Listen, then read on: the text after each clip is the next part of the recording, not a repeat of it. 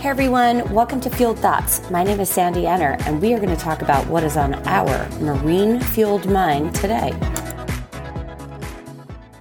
Hello, hello, listeners. Uh, I hope everybody is having a great day so far and ready for the weekend. Today's podcast topic was inspired by Kyle Young at Fairfield Chemicals. I saw him at um, CMA Happy Hour um, here's my shameless plug to join the CMA, Connecticut Maritime Association, even if you don't live in Connecticut. Um, but we were talking about um, how when we stem bunkers, the bunker stems are done by, you know, a, a purchaser, somebody sitting in an office, and, you know, with a supplier or a seller. Both ends tend to be commercial in nature. Um, but when it comes down to the actual delivery, neither of those individuals or people sitting in offices or people with a com- with a commercial mind are on the barge. Um, everything comes down to what happens on board, whether your delivery is smooth or not. And uh, and sometimes the suppliers, um, and in fact, most cases, don't actually own the barges, or the crews of the barges are not necessarily implied by the seller of the fuel. Um, and when you're talking about ships that are on charter, the people purchasing the bunkers um, aren't necessarily in the same company as the crew on the vessel.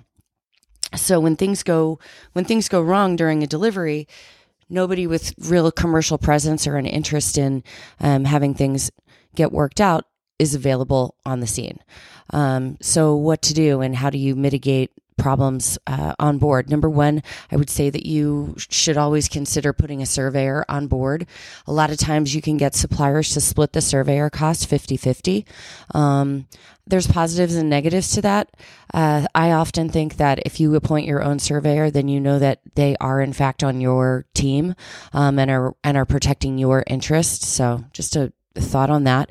Um, and it doesn't cost that much money uh, to put a surveyor on board. And I would say the second piece is uh, this is for both barge crews and for vessels, uh, but there should be standing instructions on bunker procedures. Um, you know, with regards to witnessing gauges, issuing LOPs, you know, w- what are the best practices on board the vessel to make sure that the, the ship's crew is is um, receiving the bunkers um, and taking the right steps. Uh, and I feel like I've, I've spoken about this before, but I'll just touch on it briefly. Whenever there's a quantity dispute, or if there is a quantity dispute, you need to make sure that uh, you're somebody from the ship's crew is witnessing the gauges before and after uh, witnessing the uh, sorry the barge gauges um, and ullages before and after delivery. Um, a lot of supplier terms and conditions dictate that you there's no claim if you didn't witness before. So just something you can add in there. If you ever need help with um, with instructions to your crew, you can always ask my team. Um, and keep in mind that if you're in Singapore, the MPA has its own process and steps for quantity disputes. So if you're not familiar with those, just let us know. Um, all right, it's the weekend. It's Friday Night Lights for me here in Connecticut. Um, football game tonight. It's a season, it's the night opener for my son's football game. I hope you guys all have delightful things to occupy yourself. And if you want to hear us talk about something, just give a shout. Thanks, Kyle.